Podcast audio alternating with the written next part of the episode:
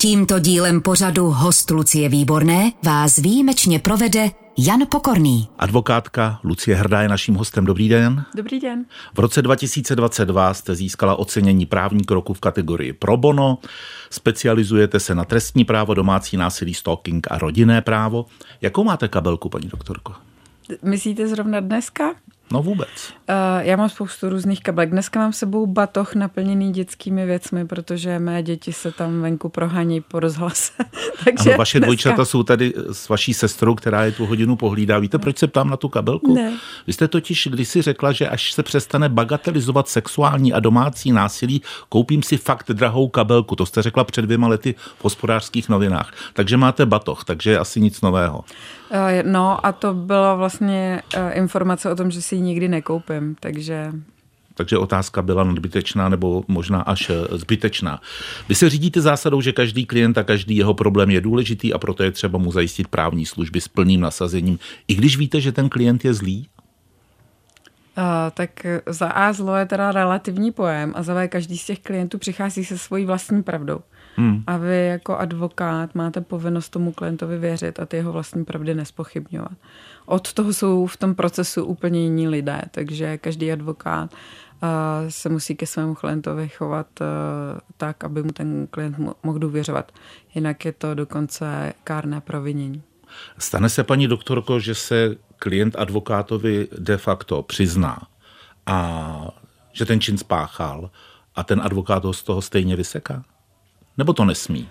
Eh, no, musí. musí. Když, když eh, to jde, vysekat to, toho klienta, tak musí.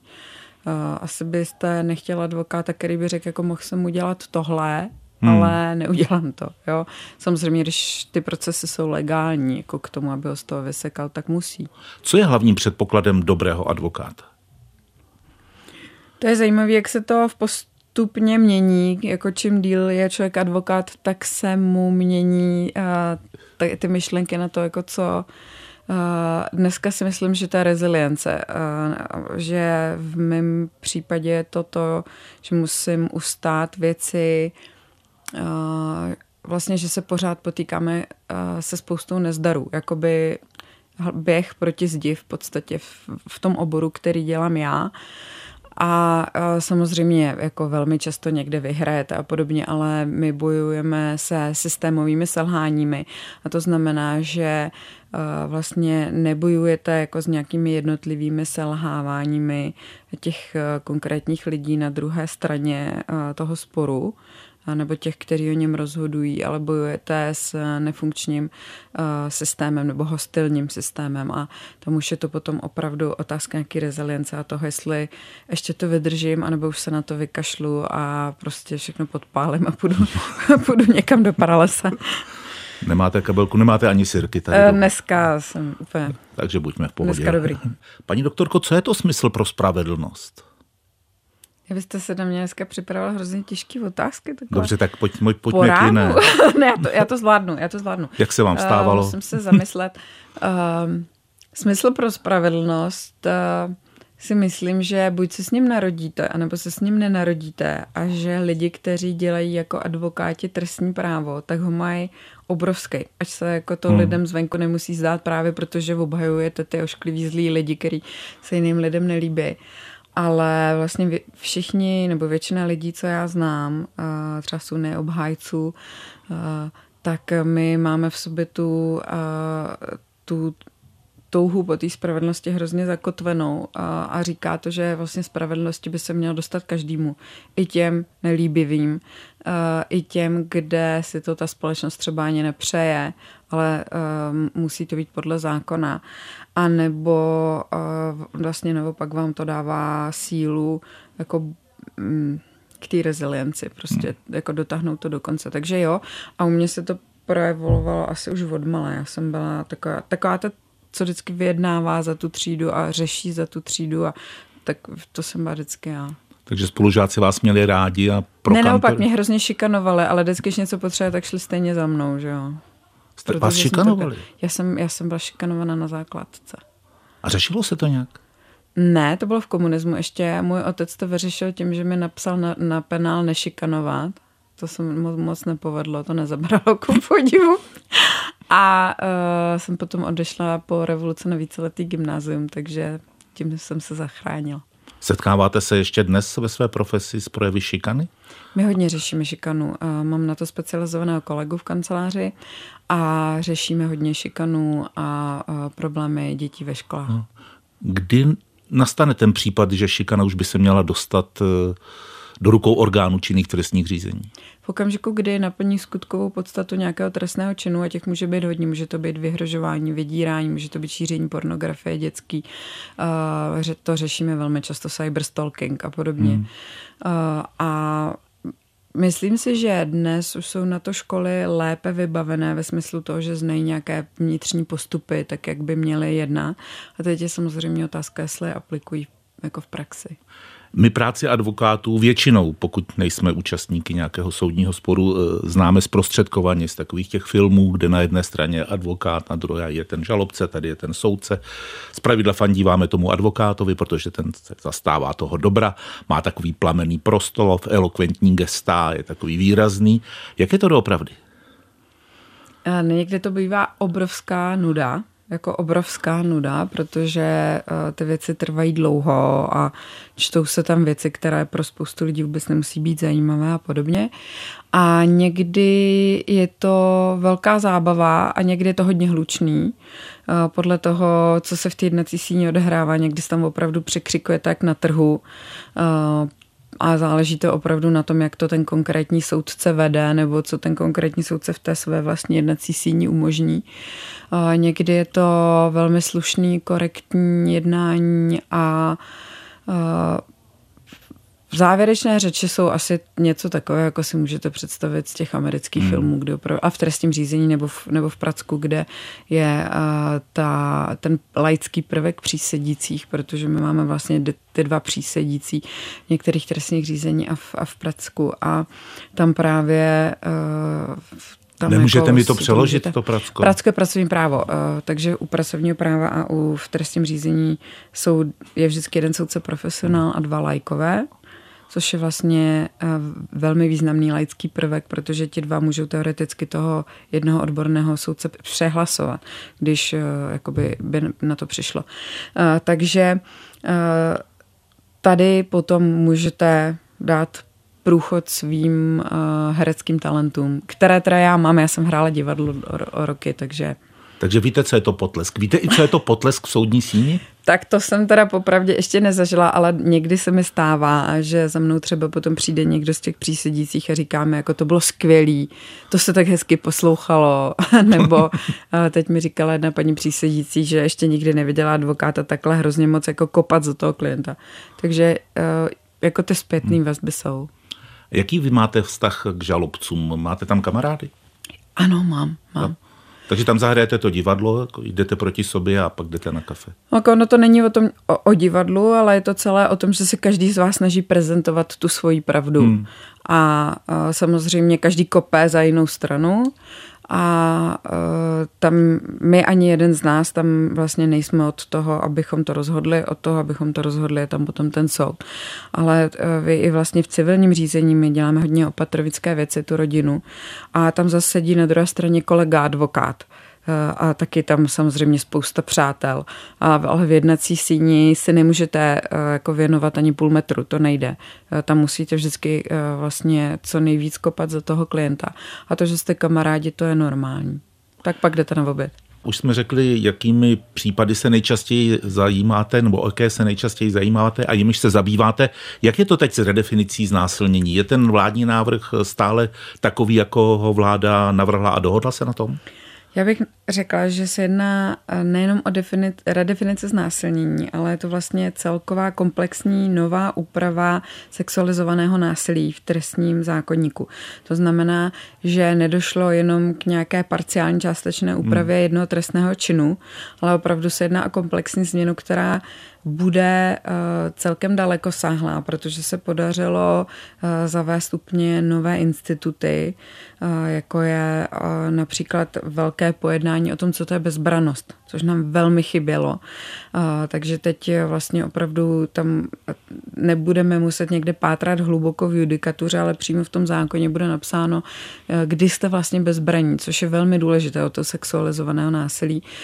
Stejně tak, jako tam bude zavedeno statutory rape, to znamená znásilnění z podstaty, to znamená, že sexualizované jednání s dětmi do 12 let bude vždycky buď to znásilnění nebo trestní čin sexuálního útoku, už to nebude pohlavní zneužití, které se trestá velmi mírně, a bude to znamenat, že to vlastně dítě do 12 let nemůže dát v souhlas s jakýmkoliv takovým jednáním, což do této doby vůbec nebylo. A, a u toho znásilnění prošla tedy varianta ne znamená ne, to znamená přes odpor nebo přes nesouhlas toho poškozeného nebo poškozené vykonání nějakého sexuálního hmm. styku. Jak se dá tohle prokázat, že tam bylo to ne? To se prokazuje úplně stejně jako i u jiných trestných činů. Hmm. My máme třeba trestné činy uh, vydírání, jo? Ne, nebo to, že vám někdo vyhrožuje. A to velmi často jsou taky jenom o tom, co někdo řekl, nebo co dokonce se jenom výhružně někde tvářil, když někde postával u bankomatu, jo, podle judikatury nejvyššího soudu. Takže tam vůbec nemusí být ani nějaké ne. A tady to znásilnění to bude to samé. Už teď máme judikaturu na to, že třeba stačí, když ta poškozená sedí v nějaké pozici, jakože se třeba objímá kolena a už z toho je zjevné, že prostě k ničemu, nechce, aby k něčemu hmm. takovému došlo. Takže mechanismy na to jsou. Samozřejmě to vždycky záleží na tom, jak se tomu bude chtít ten konkrétní orgán, který to bude projednávat, věnovat. Ale není to odlišné od jiných trestných činů, které už v současné době máme a u kterých to běžně funguje. A určitě jste zaznamenala, že nejvyšší státní zástupce Igor Stříž nepodá dovolání v té kauze muže, kterému odvolací krajský soud v Brně dal podmínku za znásilňování nevlastní dcery. Zákonné podmínky prý neumožňují rozsudek napadnout. Ten verdikt, který v mezích zákona je a nikdo nemůže chtít asi po Igoru Střížovi, aby podával dovolání pro nezákonnost. Nedá se nic dělat. I když uh, veřejnost... Ony existují jiné mechanismy, uh, jako například obnova řízení, uh, což bych řekla, že tady v tom případě asi by bylo vhodně, nebo takhle, je vhodnější, teď je samozřejmě na té soustavě státních zastup, zástupců, hmm. si se rozhodnou, že je vhodná. Uh, ale uh, mimořádné opravné prostředky se jmenují mimořádné právě proto, uh, aby s nimi nešlo šachovat a napadat vlastně již pravomocná rozhodnutí, abychom měli nějakou právní jistotu. Takže to jde mimořádně a jde to prostě někdy to jde a někdy to nejde. Ale ty mechanismy k tomu, aby stát napravil svá chybná rozhodnutí, pořád ještě existují. I když to, jak vy říkáte, chybné rozhodnutí, to znamená ta hranice té sazby, je tam, kde může být. Tady Tady teď je to, co já říkám, obnova řízení, tam se nejedná o hranice sazby, ale například toto, že když zjistíte, že, a teď budu úplně obecná, jakákoliv jiná kauza, když se zjistí, že u znásilnění máte eh, těžkou újmu na zdraví ve formě třeba velmi těžké posttraumatické stresové poruchy, tak najednou ta sazba se mění. Není 2 až 10 let, ale je 5 až 12 a řešíte úplně jiný soud. To znamená, mění se tam věcná příslušnost. A v takovém případě je potom možnost podat na například návrh na to obnovu řízení s tím, že se tam jedná vlastně úplně o jinou právní kvalifikaci s mnohem závažnějším následkem. Konaly se různé protesty, hodně se ta kauza medializovala. Usoudila byste z toho, že tohle téma, které vás, když čtu rozhovory nebo vidím rozhovory s vámi, činí dlouhodobě spíš skeptickou, tak přináší nějaké světlo na konci tunelu, alespoň v podobě toho veřejného zájmu? Před třemi lety, když já jsem spolu zakládala organizaci Bez trestu, tak vůbec nikdo nemluvil v České republice o tom, jak se trestá nebo netrestá sexualizované a domácí násilí. A to byl ten důvod, proč jsme ji založili, protože nám to hrozně vadilo, protože my jsme věděli, jaká je realita, ale veřejnost o tom vůbec nemluvila, v médiích to nebylo. A myslím si, že to, co se teď děje, tak je výsledek té tříleté práce bez trestu, kdy vlastně veřejnost zjistila, co se stalo, nebo to zjišťuje a ukazuje se, že jí to vadí. A, my jsme se inspirovali v zahraničí, například ve Španělsku, kde se právě snažila společnost vlastně změnit rozhodování soudů nebo ten přístup k soudu k obětem závažného sexualizovaného a domácího násilí tím, že vlastně bude ukazovat veřejnosti, co se stane s jejich dcerami, s jejich manželkami, s jejich dětmi v okamžiku, kdy se stanou obětí takového trestného činu a jak to u toho soudu dopadne. A, a myslím si, že uh, na tom, jakým způsobem veřejnost reaguje na tyto kauzy a že jich je čím dál tím víc. Ono to není tak, že by najednou soudy začaly rozhodovat špatně. To, tady se jenom prostě najednou o tom začne mluvit a ty rozhodnutí se ukazují a ty rozhodnutí se rozebírají, což si myslím, že je velmi dobře, protože veřejná kontrola justice je jedním ze základních pilířů demokracie. To, že se to některé části té justice nelíbí, to se s tím nedá nic dělat, ale takhle demokracie vypadá. A, a myslím si, že není to zatím ještě konec. Musíme pokračovat. Takže bez trestu bude fungovat dál. Bez trestu jede, jak máme hashtag na sociálních sítích. Jaká je každodenní práce bez trestu? My to děláme dobrovolnicky, na dobrovolnické vázi, takže jednou za týden se sejdeme uh, online, to děláme z různých hmm. koutů republiky a uh, máme rozdělené týmy, třeba můj tým vyhledává, zveřejňuje rozsudky, analyzuje. Uh, pak máme týmy na sociální sítě, máme týmy na výzkum a podobně a snažíme se vždycky prostě naplánovat, rozebrat věci a podobně. Uh, teď budeme mít ples, takže teď připravujeme ples, na kterém se bude debatovat právě o těchto věcech. Mají vás v justici rádi? Část justice určitě. Uh, mám velmi jako pozitivní reakce jak od státních zástupců, tak od části soudců, kteří dokonce na jednom krajském soudu mi říkali, že si myslí, že justice potřebuje podobné facky, prostě proto, aby se spamatovala. Uh, a někteří ne, a zejména tady ti rozsudky na tom bez trestu v plném změní, uh, včetně jich jména, ukazujeme. Takže se stává, když se připravuje soudní líčení, že ten soudce nebo ten státní zástupce si řekne, Ježíš Mare, ona je zastupuje hrdá? To nevím. A my jako v jednací síni je vždycky, nebo většina lidí, co umíme být v jednací síni jako právníku, velmi profesionální. Mm. Tam je to otázka opravdu toho, že se třeba ukáže, že i hrdá je schopná normální komunikace, ač to tak někdy nemusí vypadat. Posloucháte podcast Host Lucie Výborné. Na radiožurnálu si dnes dopoledne povídáme s advokátkou Lucí Hrdou. Paní doktorko, taková modelová situace. Je na oko spořádaná rodina, jednou za čas přijde agresivní otec, matka už preventivně zamkne ty děti do dětského pokojíčku, nicméně otec je důsledný, rozbije tam třeba okno ve dveřích, to sklo, maminka odvede ty děti k sousedům. Druhý den ráno jako by nic. Co se má dělat v takovém případě? Já bych chtěla říct jednu věc. To, že ty děti to nevidí, hmm. neznamená, že toho nejsou svědky. Protože vidí následky, to znamená, vidí tam ty rozbité věci, vidí tu zmlácenou matku, vidí rozbité věci a hlavně vidí to, co se dělo předtím to, a to, co se děje potom. To znamená, jsou svědky. A podle výzkumu, pokud žijete v rodině jako dítě, kde se odehrává domácí násilí, bez ohledu na to, že nejste jeho primární obětí, tak máte úplně stejné následky, jako kdyby někdo týral vás. To znamená, že dopadnete stejně, jako kdyby vás někdo týral. Jo, je mnohem vyšší pravděpodobnost, že budete v budoucnu buď to pachatel, nebo si najdete uh, někoho, kdo je pachatel jako svého partnera, nebo že budete třeba týrat svoje děti. A, a to znamená, že to, co jsem řekla, znamená, že to je jako velmi vážný. A to, že se to vypadá, že se druhý den nic neděje, tak to je samozřejmě navenek.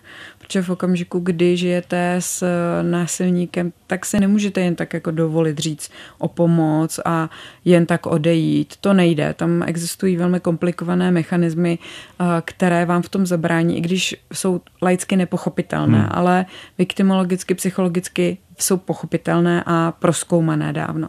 Takže prosím, nemáme dvouhodinou přednášku, věřte mi, že to tak je. A v tom okamžiku, pokud víme, že tam jsou děti, tak se jednat musí. Protože to znamená, že ty děti si sami nepomůžou.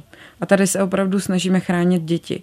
A zákon říká, že pokud víte, že někdo ty děti týrá, tak máte oznamovací povinnost. Teď je otázka, jestli těm dětem třeba ještě někdo neodpírá jídlo nebo je sexuálně nenapadá. Vy to vůbec nemůžete vědět. Jo? Takže já bych řekla, že v okamžiku, kdy vidím, že je někde nějaké špatné zacházení s dětmi, tak mám povinnost to hlásit. A je velmi zajímavý, že Češi jsou takový, jako že vyfotí každý auto, co parkuje na chodníku a nahlásej to a volají na policii v 10.03 eh, na večerní párty u sousedů, ale to, že někdo týrá děti, tak to nehlásí, protože nechtějí být za práskače. A důležité je si uvědomit, že vy nemáte žádnou povinnost schromažďovat důkazy a něco prokazovat. Vám stačí, že řeknete, že si myslíte, že se to tam děje a to, to dokazování už potom dělá policie.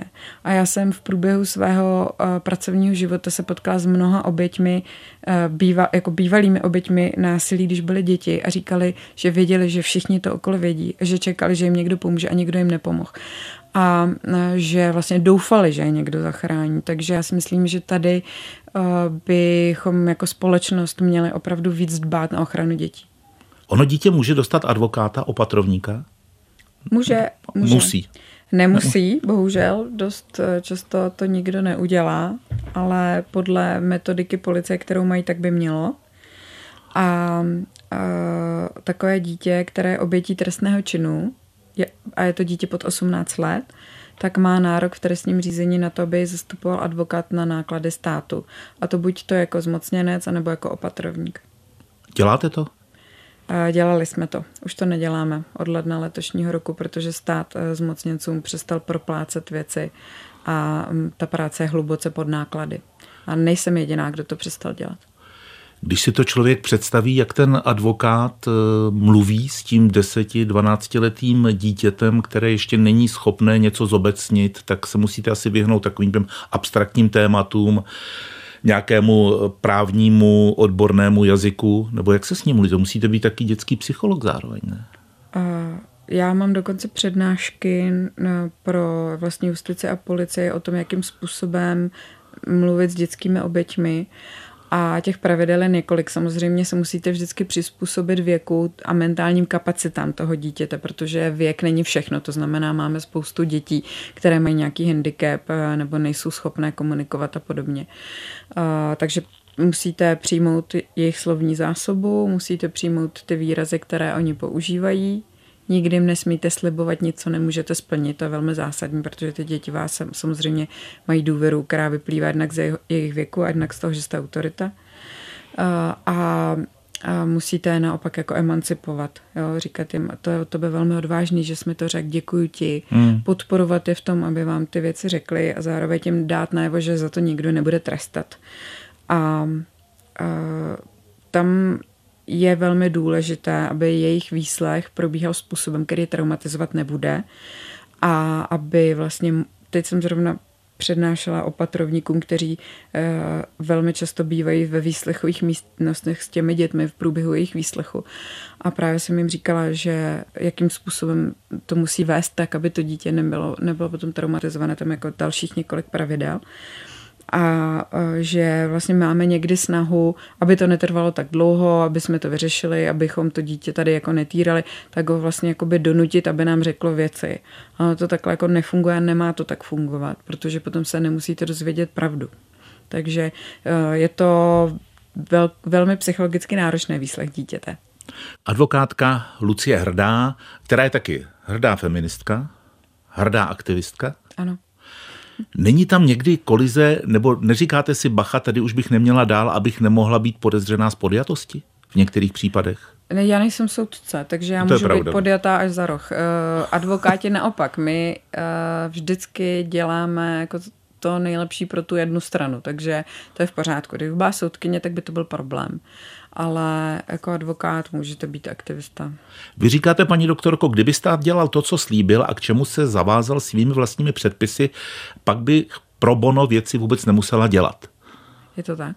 Tak a co nedělá stát? Co by měl třeba dělat pro to, aby vy jste nemusela dělat zadarmo? No to je to, o čem já jsem mluvila před chvílí, že nám třeba teď prostě přestali proplácet eh, to, že eh, chodíme na výslechy se hmm. svými klienty, kteří byli třeba znásilnění, ale to naprosto nejde. Jo? Znásilněný člověk se s váma musí předtím pětkrát promluvit, pak ho tam odvedete za ručičku, aby vám neskočil po cestě pod metro, pak tam s ním sedíte několik hodin, pak ho vedete domů nebo rovnou ho odvezete do krizového centra, protože je z toho výslechu tak zničený a pak ještě třikrát s váma potřebuje zase mluvit, protože je hluboce traumatizovaný. A pak vám stát řekne, že tohle vůbec dělat nemusíte a že tam od toho nejste. Přitom mezinárodní předpisy, kterými my se musíme řídit, který jsme se implementovali, tak říkají, že uh, my tohle dělat máme. A nikdy s tím nebyl problém, to začalo před rokem a půl tady to a do té doby opravdu s tím nebyl problém a teď nám prostě odmítají platit všechno. A nejsem opravdu jediná, máme s tím obrovský problém jako advokáti a já chci říct jednu věc. Tady vůbec nejde o nás jako advokáty. My se seženeme platící klienty. Tady jde o ty oběti, které na to nebudou mít. To znamená, že tady se uh, podle judikatury Evropského soudu pro lidská pravda zvyšuje uh, překážka přístupu ke spravedlnosti, která naopak se má snižovat, tak aby ti uh, nejpotřebnější přístup k té spravedlnosti měli v podstatě bezbariérový, když to zjednoduším. A to, že nebudou moc sehnat advokáta, nebo že mi advokát řekne, já tam s váma nepůjdu, dělejte si to, jako buďte si tam sám nebo sama, tak to znamená, že ta překážka ke spravedlnosti tady je a je obrovská. A myslím si, že se tím podstatným způsobem zhoršilo postavení obětí eh, trestního řízení nebo v trestním řízení oproti tomu, co bylo třeba před pěti lety. Co to jsou advokační centra? Advokační centra eh, jsou centra, která fungují na principu maximální ochrany té konkrétní oběti, například dětské advokační centrum, které má zřízeno Locika v Praze. A je to proto, aby to dítě nemuselo pobíhat někde na psychologa, na výslech, na vyšetření a podobně, na, na sociálku, ale vlastně všichni tam chodí za ním a to centrum se snaží tam být proto, aby to dítě bylo ochráněno. A je výborné, když jsou taková advokační centra například pro oběti sexualizovaného násilí, které bychom podle Istanbulské umluvy měli mít každé jedno v jednom okrese. Máme jedno v celé České republice a to ještě asi jen dva měsíce. A podobně. To znamená, ta advokační centra jsou tady k tomu, aby se zabránilo takzvané sekundární viktimizaci v průběhu řízení, to znamená následné újmě, která je způsobená nevhodnými postupy vyšetřovacími. Myslíte si, že se sexualizované násilí na ženách podaří někdy vymítit? Na ženách, na dětech a na mužích ne, ne nepodaří nikdy. Je to bohužel imanentní součástí lidské kultury a společnosti, ale mohli bychom... Tomu říkáte lidská kultura? Bohužel ano. Patriarchát je prostě to, v čem jsme vyrostli a jeho součástí je násilí. Ale myslím si, že můžeme změnit to, jakým způsobem k jeho obětem přistupujeme a to, jakou pomoc jim nabízíme. Jaké jsou nejčastější mýty kolem sexualizovaného násilí? Máme další čtyři hodiny. ne, Těch, minutu. no, tak eh, pokud to budu za sebe sypat, tak ty mýty jsou, že se to děje uh, lidem, uh, kteří jsou nízké, nebo špatného zázemí, mají špatné socioekonomické zázemí, že se to děje jenom opilým lidem, že se to děje dávačkám, že eh, se to děje a nemá to takové následky, že když traumatizujete dítě, tak musí z něj vyrůst hodné, tiché, klidné dítě a ne právě hypersexualizované dítě, které se třeba takovým chováním trestá. Eh, že hm, já bych řekla, že tady je obrovský jakoby, problém v těch následcích a jejich podceňování a potom taky v tom tom, že říkáme, že je tady velká spoluvina těch obětí. Měla to čekat, když šla do parku, měla to čekat, když šla s někým pít, měla to čekat, když si pozvala domů kamaráda, měla to čekat. Že my bychom vlastně měli chodit po světě a čekat, kdo nás kde znásilní. Jak v tomhle smyslu šířit osvětu mezi orgány činnými v trestním řízení? Já dělám, co můžu. a já dělám, co můžu. Eh, musíme prostě eh, lidi vzdělávat. Já jsem obrovský zastánce vzdělávání a to povinného vzdělávání a celoživotního a myslím si, že vzdělání přináší nezávislost a zároveň podstatným způsobem zlepšuje uh, ten přístup těch vzdělaných lidí k obětem závažného sexualizovaného a domácího násilí. Naším hostem byla advokátka Lucie Hrdá. Děkuji za rozhovor, paní doktorko. Já děkuji za pozvání. Kde máte ty děti? Uh, někam utekli, doufám, že tady nepodpalují český rozhlas. Nebojte se, ten vydrží. Ještě jednou díky, nashledanou. nashledanou. Všechny rozhovory z hosty Lucie Výborné můžete slyšet na webu radiožurnál.cz v aplikaci Můj rozhlas i v dalších podcastových aplikacích nebo na YouTube kanálu Radiožurnálu.